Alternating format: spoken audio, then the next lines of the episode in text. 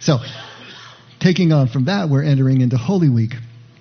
And uh, I have a, uh, a kind of a set message that I like to do on Palm Sunday because it's so important and comes right off exactly what we were just talking about. But I want to modify it a little bit um, this year. I've been doing so much counseling lately, just a lot of counseling, and so it's kind of been pervasive. I've also was studying for the chaplaincy, and so a lot more information was downloaded and and ways of looking at what we do. And this has a lot of application to what Jesus' message is, the way that he is trying to teach us, the way that he is trying to show us that we can actually live in constant presence and awareness that he calls kingdom. And so, in the counseling um, experience, let's call it a counseling session, the first thing that I am doing is just listening. I'm listening as, as actively and as so, you know presently as I possibly can, and they're telling me a story. You know, tell start anywhere. Start telling me the story. Tell me what's going on, what's happening. And some people, usually not too many, are very concise and very ordered in the way they tell the story. Most people, it's kind of like watching Pulp Fiction where everything is out of order, you know, the timeline. Or like everybody's doing now, they, they give you one thing and then it's 12 hours earlier you know, eight minutes earlier, three years ago. But it's like all over the place, and they're they're kind of meandering through. And then I'll ask some leading questions, and but I'm listening constantly for what is going on. What are the symptoms? What is the diagnosis, quote unquote? Now sometimes they'll they'll say. You know, I'm I'm depressed. I'm anxious. I'm stressed. Uh, I'm feeling burned out. You know, they'll give their own diagnosis about what's going on. Most of the time, they're just telling me their symptoms. You know, I'm sad. I'm, I'm so tired. I feel like I can't get out of bed. I feel like I can't sleep. I'm, I'm, I'm you know, facing insomnia. Um, you know, I'm having trouble eating. You know, whatever it happens to be, they're giving me the, the effect of what is going on in their lives.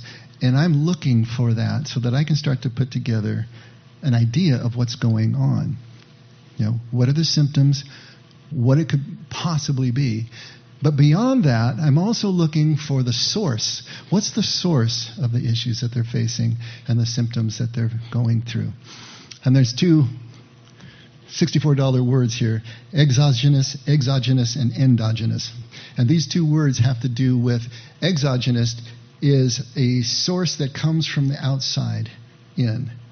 Endogenous is the opposite, is coming from inside out it's really important to try to ascertain what the direction of the cause is, the source is of the problems that they're facing.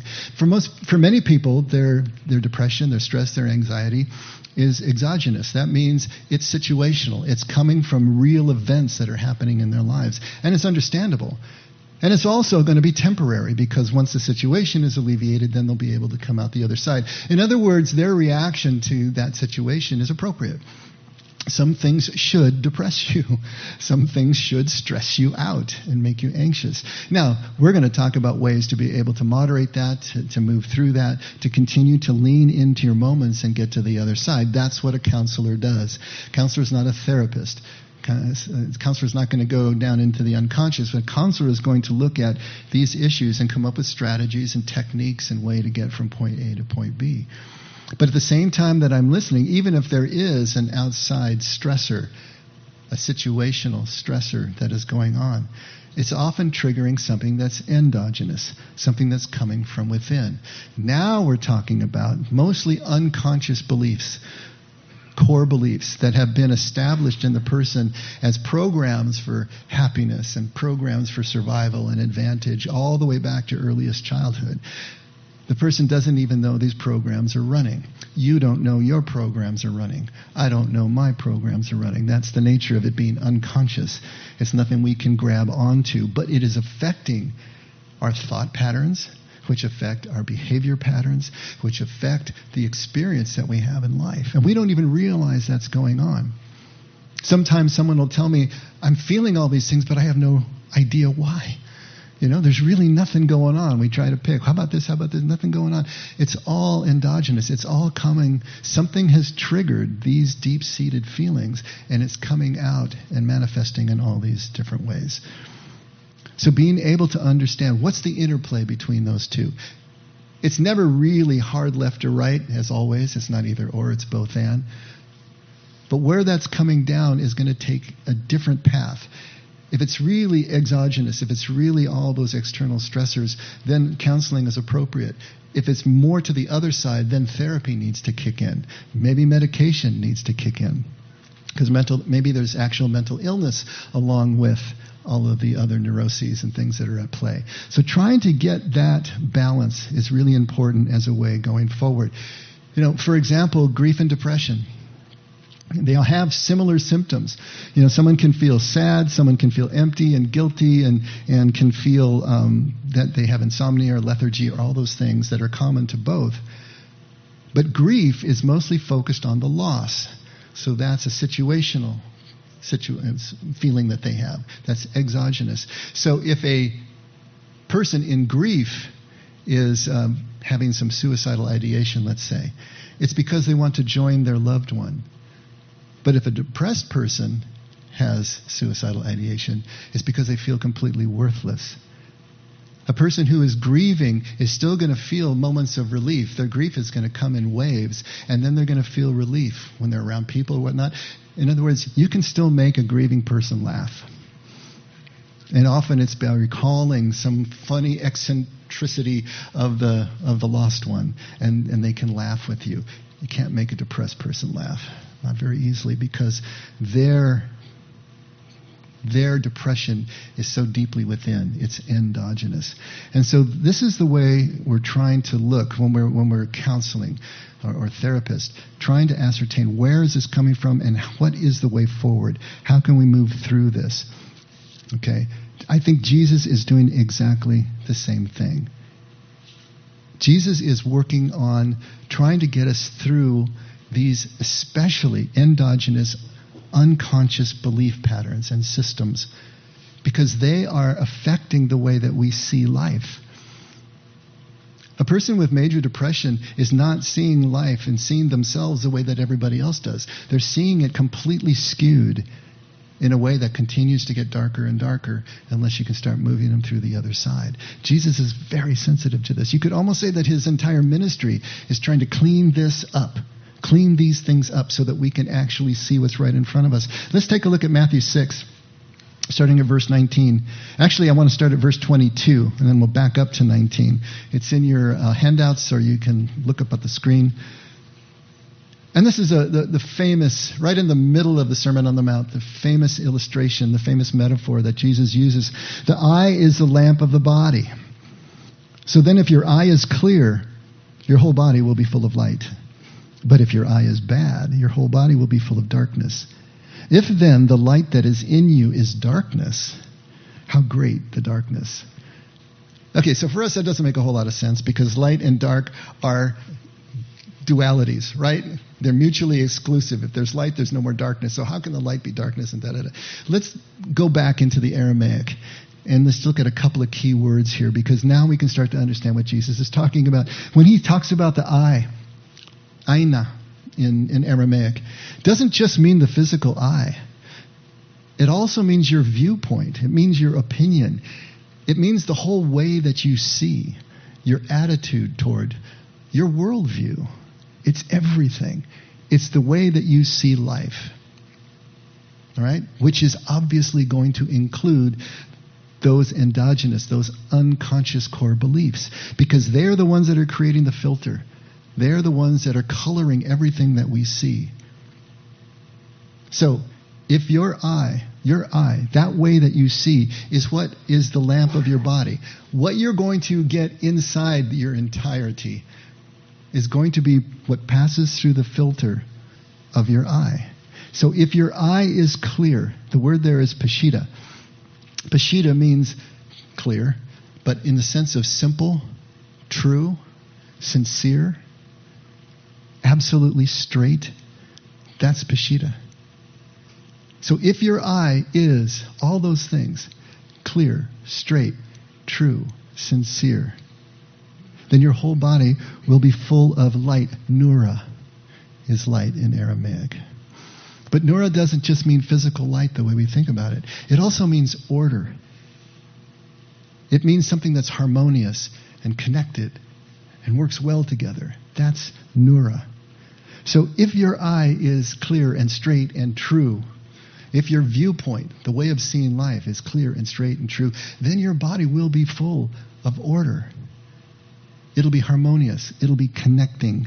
But if your eye is bad, bisha, and we talk about this a lot, bisha means unripe, immature, not ready for prime time, all those kinds of things, out of harmony, wrong place, wrong time, then your whole body will be full of darkness, heshuka, which is chaos, disorder. Do you see how this starts to stack up now? Because then, if the light in you is disordered, chaotic, how great is that chaos? It all comes back to the aina, the, the, the eye, the way that you see. Jesus is trying to get us to clean the lens.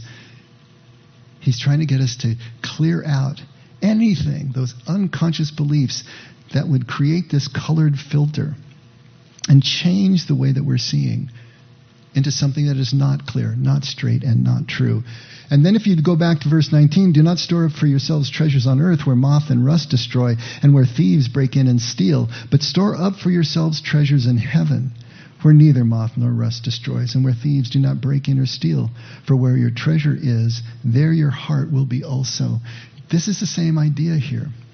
And then if you look at verse 24, no one can serve two masters, for either he will hate the one and love the other, or he will be devoted to one and despise the other. You cannot serve God and wealth. And that's a bad translation for mammon. Wealth, because it limits it. What mammon really means is anything that we pile up in our lives that comes to define us. In other words, it's part of that, that worldview. It's part of that endogenous way of seeing, that filter that is not clear.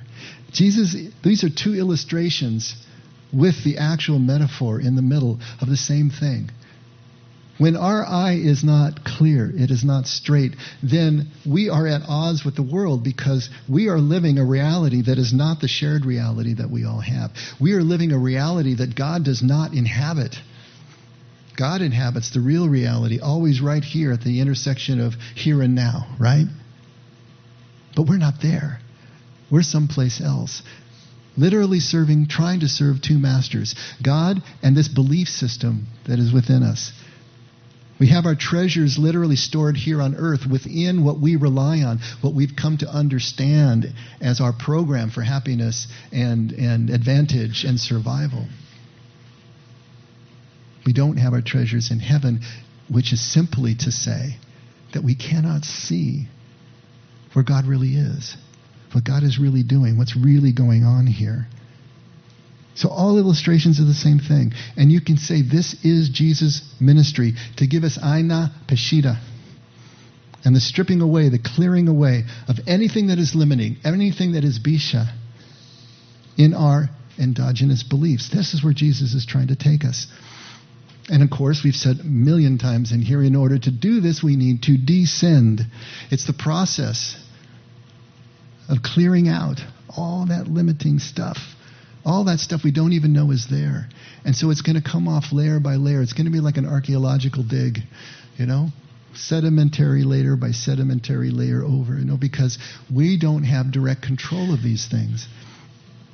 It's going to be a process of awareness and opposite action that takes us through, brick by brick, taking down more and more of what is limiting us as we literally rewire our brains, as we literally come closer and closer to this truth that God really inhabits, then we can come into the Nura.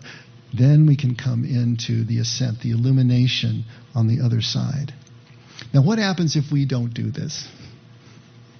Well, then we're only going to be able to see what we're programmed to see. We programmed ourselves starting in childhood. We didn't realize we're doing it. We were just learning through all of the hurts and all the traumas and all the abandonments and all the neglect and everything else that went on first in our homes of origin and then our schools and everything else that we experienced. All that sum of that experience has programmed us to look at life a certain way in order, we think, to survive the defenses we have, the walls that we have, the way we go about things. So if we don't do the work that Jesus is talking about, then we're always going to be looking through that programming. We're never going to be able to really see what Jesus sees and is trying to get us to see as well. So Palm Sunday is like an object lesson. Know, only seeing what you're programmed to see. All those endogenous beliefs. Palm Sunday is like a perfect storm at the time that Jesus actually entered Jerusalem, as is depicted in the Gospels. Jesus was just at the height of his fame at this moment, and he was also at the height of the animosity that he was engendering in all of the powers arrayed around him and against him at this point. Just the day before, in gospel time, he had raised Lazarus from the grave, the pinnacle of, of his fame and the pinnacle of the people's hope in him as being their Mashiach, their Savior. Right? And he's also at the pinnacle of his conflicts with the Pharisees. He's going to conflict them more the next day, but when he cleanses the temple, right? But all those Sabbath controversies, all of those debates that he had, the Pharisees, the Sadducees are now fully convinced that he is not of their camp. They've already conspired to do away with him because he is threatening their power base. And so here he is at the height of his fame, at the height of the animosity that he has engendered. And here comes Pesach, Passover, which is an eight day pilgrimage festival, was an eight day pilgrimage festival at the time when the temple still stood, where Jews, male Jews at least, from all over were, if they were at all physically able, to come to Jerusalem and perform their rites and their duties uh, ritually. And so this is a time when all these thousands of pilgrims are hitting Jerusalem at the same time, and it's Rome's worst nightmare when you think about it. You know, think about whenever there's big protests or something go on in a major city, how all the police and everyone goes on high alert. You can bet those Roman legions at the garrison at Antonia were on high alert for a whole week. They're dreading this thing because they know how it goes. And not only that, the zealots are ramping up the, the unrest and the sedition, the riots that they engendered, assassinations, you know. They were called in Greek the Sicarii, which, mean, which is, uh, relates to a dagger that they used for their assassinations.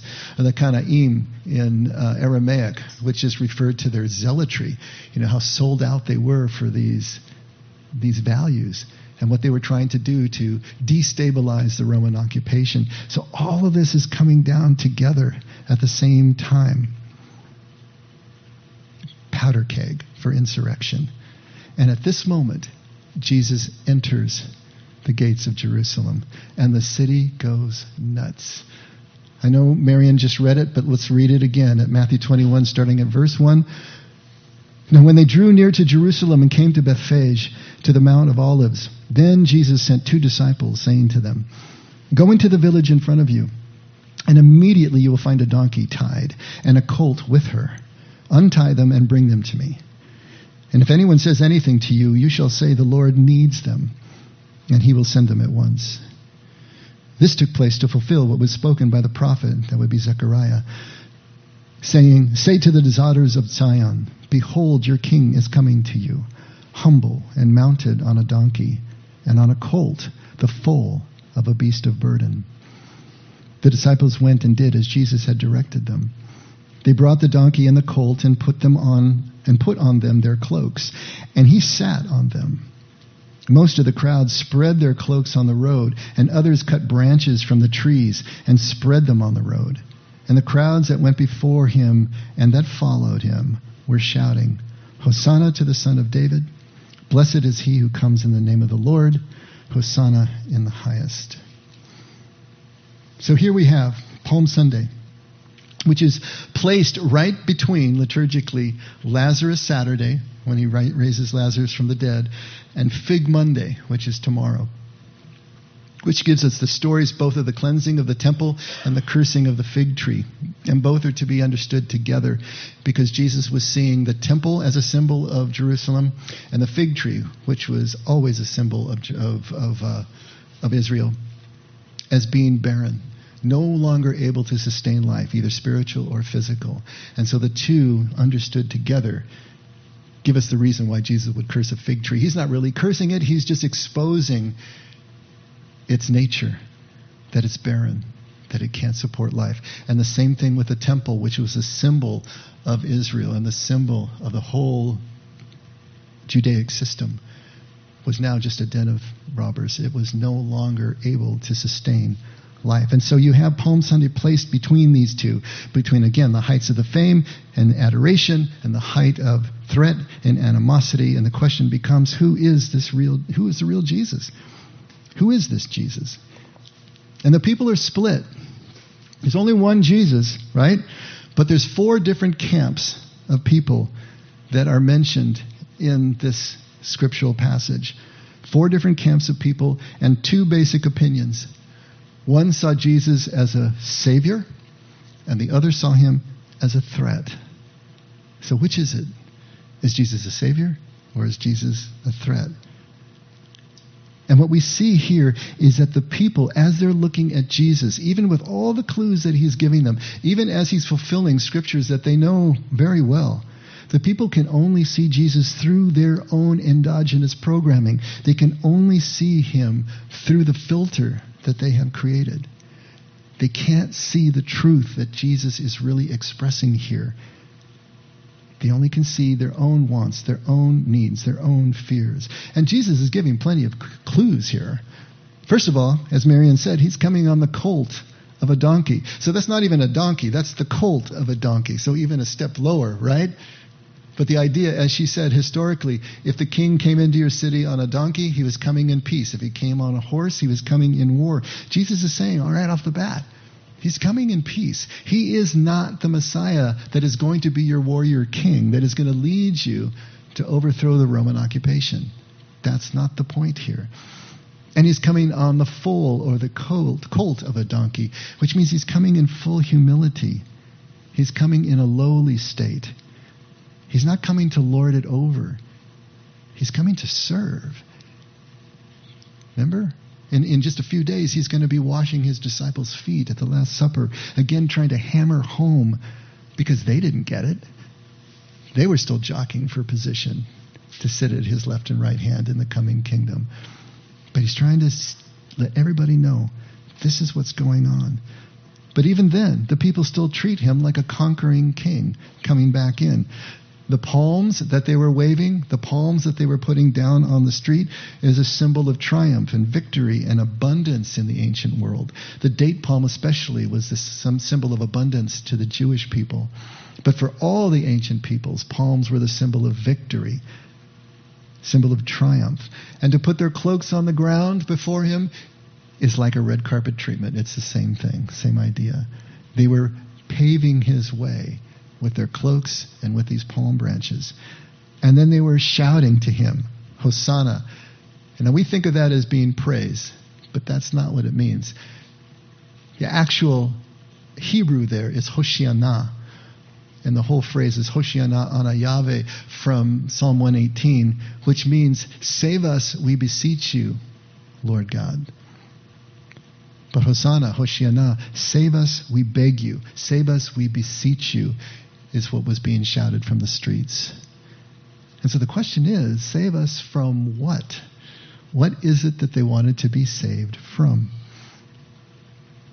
Now, the bulk of the people and the zealots themselves, who were the guerrillas of their time, who were trying to foment the destabilization of the occupation, they were looking at Jesus as their Mashiach, I mean, certainly with everything that he had done, culminating in the raising of Lazarus, he was the one who had the power. He was the one who could gather the people around him, create the army that was needed to fight the revolution against the, the Romans. And so they were looking to be saved from the Roman oppression, which was very difficult to live under. The Romans could be vicious.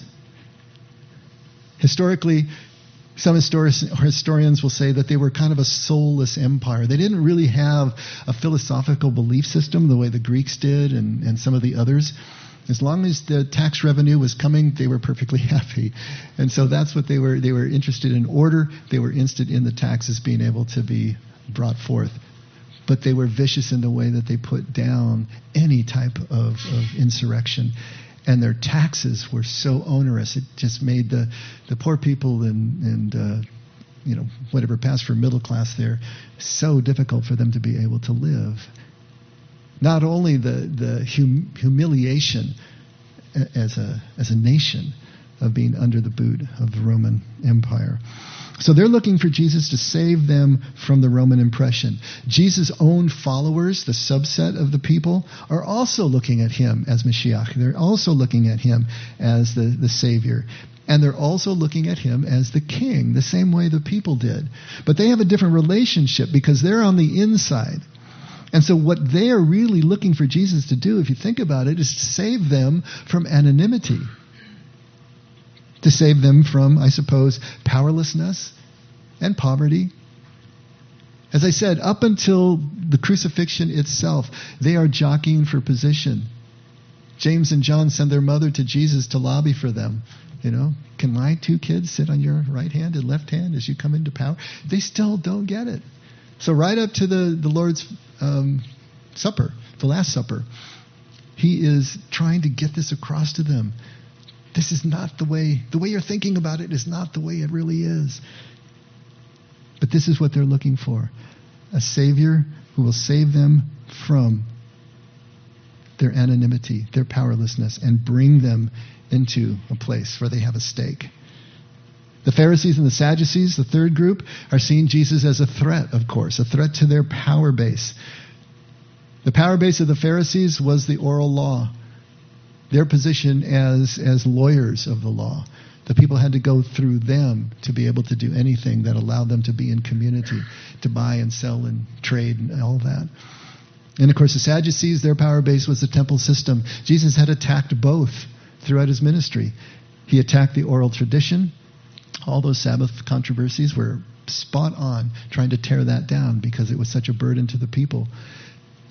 And he had also attacked the temple system. And the next day, he's going to cleanse the temple, which is going to be the nth degree of that, right?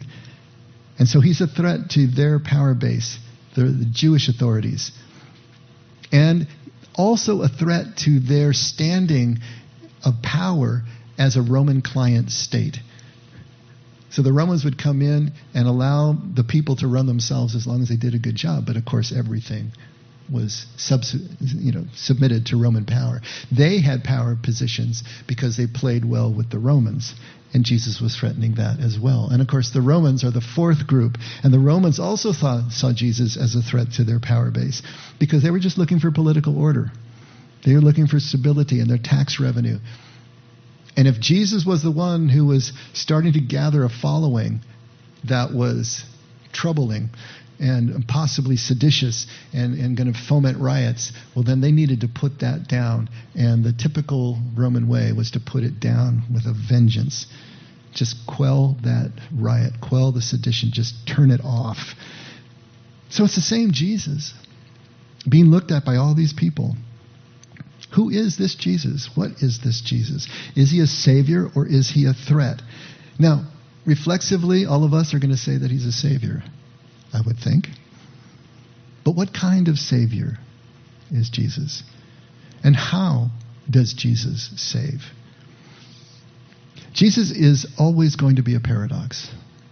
He presented his teaching paradoxically because he knows that in order for us to truly approach the spiritual, we have to stop thinking logically.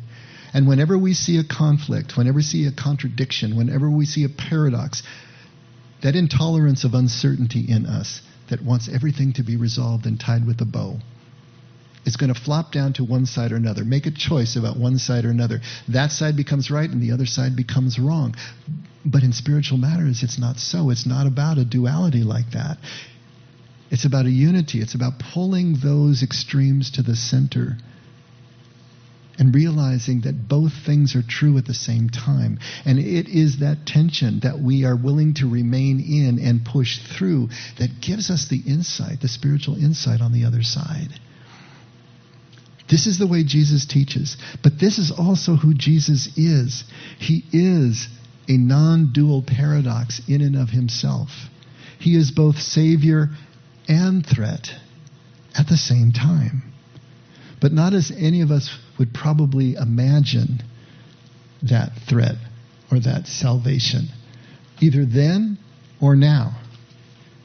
So we got to clear the aina, clear the eye of the filter.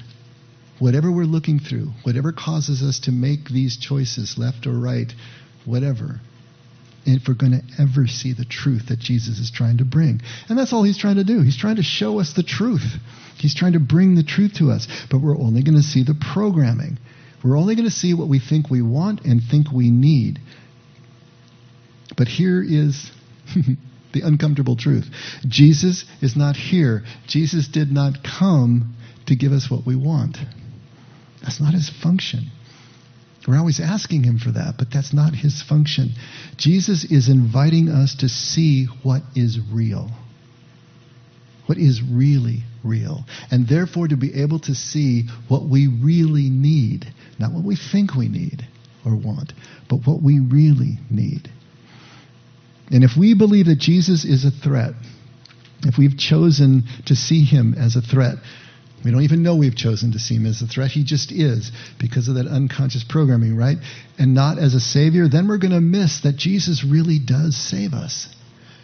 But if we've chosen to see Jesus as savior and not a threat, then we're going to miss how Jesus saves us. Because we're violating the paradox by trying to resolve it one side or another. It's our fears that define, define those endogenous programming, that endogenous programming. Fears define that. Fears make us see everything through the filter of our wants and our needs, through our aina bisha. So if you're afraid of change, what does that tell you? You're afraid of change? Don't like change? It means that you are invested in the status quo. Right? You have taken comfort in what is familiar, in comfort in what you have built, comfort with what is around you. And Jesus is therefore a threat to your power base because he's coming in telling you to sell all that. He's telling you to be willing to tear all that down. That's a threat because everything that you think you know and rely on is what you think you need to survive. It's what you want. It's what you need. What we typically pray to Jesus for is to reinforce that, right? Not to tear it down. But that's the first thing Jesus does. Are you willing to let it go? And if you're afraid of not change, if you're afraid of having no change, what does that tell you? It tells you that you are seeing yourself, at least, or you really are, marginalized, disenfranchised in this society. You're oppressed. You're a victim and you want things to change. And therefore, you're going to see Jesus as Savior, but you're going to see Jesus as Savior in the sense of a fixer of your problems. Jesus is the one who's going to bring the change that you think you want. So, if we continue to look at this paradox of life, this paradox in Jesus, through the filter of our fears, we're going to miss what Jesus is really trying to do in our lives. We're going to miss the truth that Jesus said can make us free.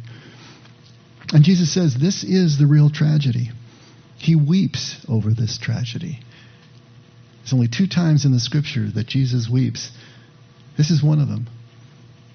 The other one was with Mary when she was grieving over her brother, Lazarus. But if we take a look at Luke 19, starting at verse 41, when Jesus approached Jerusalem, he saw the city and wept over it saying, If you had known in this day, even you, the things which make for peace, but now they have been hidden from your eyes. For the days will come upon you when your enemies will throw up a barricade against you and surround you and hem you in on every side. And they will level you to the ground and your children within you. And they will not leave in you one stone upon another because you did not recognize the time of your visitation.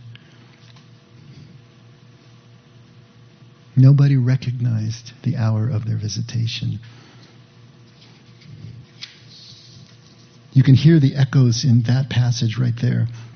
You know, it's been hidden from their eyes. It sounds like someone else is doing the hiding, but it's no, it's the eyes themselves. The eyes are not capable of seeing their visitation. They weren't prepared to see what Jesus was really all about. And so here is this paradox. And the truth of the paradox is that Jesus cannot be our Savior until He's first a threat. I want to let that sink in for a minute.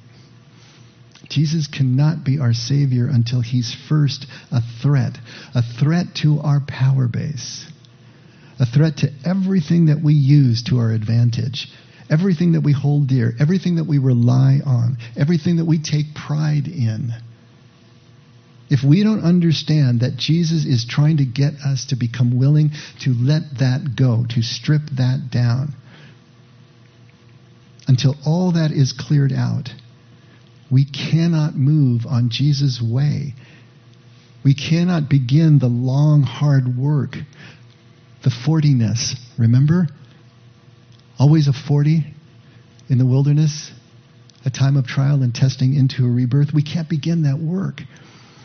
We can't spend the time in the four S's silence and solitude and stillness and simplicity. Until all that is cleared out, we will never understand how Jesus saves us and what he's saving us from. Jesus is not saving us from the Romans, whatever the Romans represent to you. He's not saving us from the exogenous oppression, the exterior circumstances, whether they're political, whether they're social, or whether they're relational. Remember, Jesus says you're always going to have the poor with you, but you're not always going to have me. He's telling us those circumstances out there that you so much want to change are always going to be there in one shape or form. Why are you focusing on those? He's not saving us from those. He's not saving us from our problems. The circumstances and consequences that we engender because of our choices, that's for us to solve. Not for Jesus to solve for us. But what Jesus is saving us from is our fears. Because the fears are what keep our view in place, keep our attitude toward our problems in place, and keep those problems virtually unsolvable. Because nothing is changing in the way that we perceive. Nothing is changing in the way that we actually experience our lives. Because once we can become free, free of the fear, once our eye becomes clear, then we're free to let our faith actually move mountains.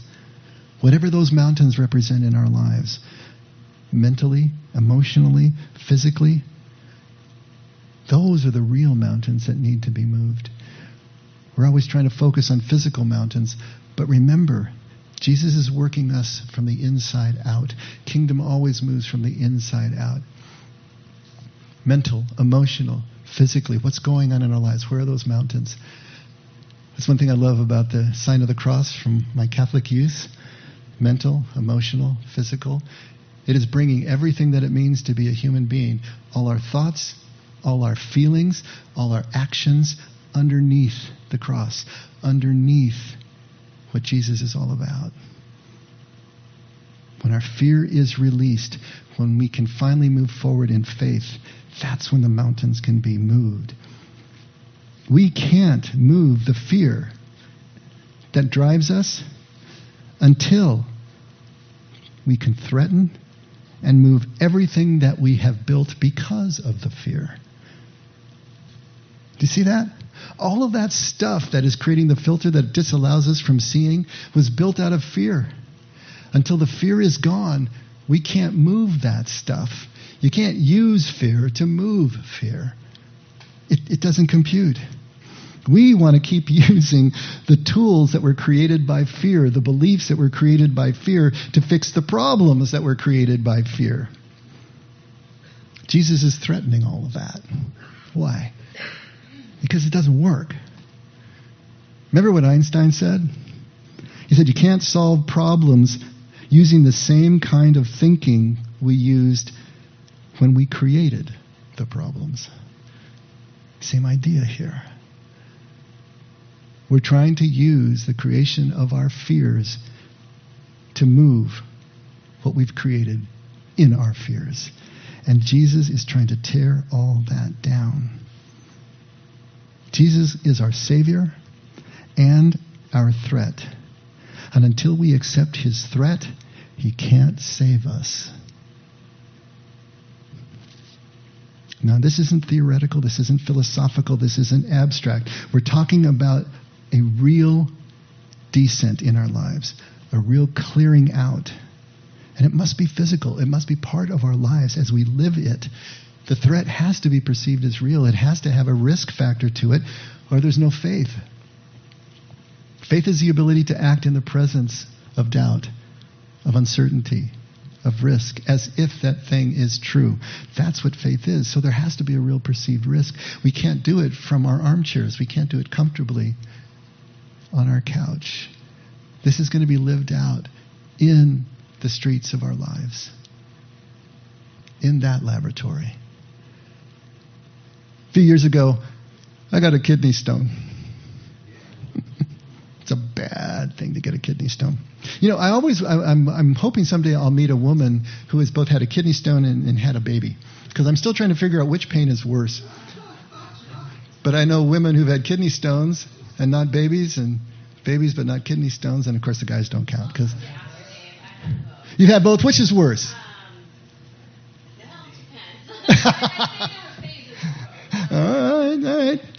Well, see, you see what I'm going for here. I'm hoping that there is some pain that men have that can rival the pain that you women have, so we don't have to feel so out of it. But I'm telling you, this was bad. I mean, the the, the pain was was so just growing. You know, it started Sunday afternoon after church and um, I was just for hours it was growing and growing, and I was just trying to stare it down, you know. And I just got to the point where I just I didn't know what was happening. Was it an appendicitis? You know, was I bleeding out inside? What the heck was going on? So I had saviors around me. My first savior was my son Sean who I totally freaked out when I pounded on his door and said, "Can you drive me to the emergency?" You know, because I'd never asked him to do anything like that before. You know, Dad is always the one who's got it all together. Dad is the one who's self-sufficient. I had to go ask my son for help. You know, poor kid. he was shaking all the way there, and you know, I'm moaning on my side of the car. And then there was Marion. She was my next savior. She's working at Home Depot, and she just gets the call from Sean and just, I'm out of here. Came right to the ER and sat with me as we're waiting for hours, right, to get your, you got to get your room. And then, of course, that medical staff that comes in, you know, they were my saviors and everything that they did. But none of them could do anything for me until I submitted to them. I had to go ask my son for help. I had to lean on my wife. I had to admit that I couldn't stand the pain anymore. I couldn't do it on my own. I had to admit that I needed a wheelchair. They had to wheel me around in a wheelchair. I had to submit to that stupid gown that's open in the back. I had to submit to all the inane medical questions they ask so that you can make sure that you've got your your uh, insurance in place and all the pokes and the prods and the needles and the medications that went along with it. I had to submit to the indignity, to the loss of my sense of independence. Yeah? I mean, we have a sense of ourselves, don't we? This is who I am. And then suddenly you can't be that person anymore. You got to rely on all these people. Man, that's a tough thing to do for us. That's frightening. The loss of my own capability to handle my issues on my own. I had to let go of the illusions that I had about myself and who I saw myself to be if I was going to be saved by all these people around me. And I did. I had saviors all around me, but they threatened my power base. And I resisted as long as I could. I'm telling you. I went as long as I could before I knocked on my son's door. But once I submitted to that threat, once I let my illusions of my own power, my own ability to carry on, my own self go, then they could save me. And this is how Jesus saves. This is it. This is the whole point he's trying to make, right? He's trying to save us through our ability to see life with clear eyes. Eyes that can truly see the reality of God in this world in our lives, what He is doing and done for us by living in a different way, physically and spiritually, and bringing those two paradoxes together without choosing one over the other, balancing them in our lives. And so I can tell you right now Jesus is my Savior and my threat, but not necessarily in that order. Let's pray.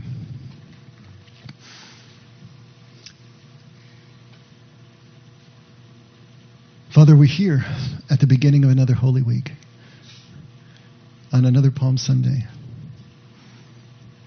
The years roll around and around and around, and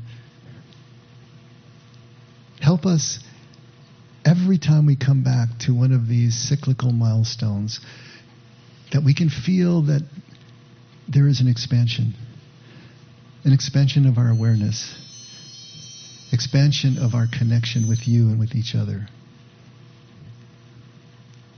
Help us to see that there is that spiral ascension, that something is changing year by year, that we are growing and growing closer to you.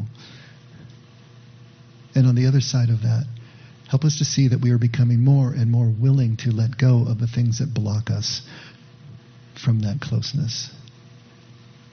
That we're willing to allow ourselves to be served, to be saved by submitting to the power that's greater than ourselves. Help us to see that this is the way of it. This is your way.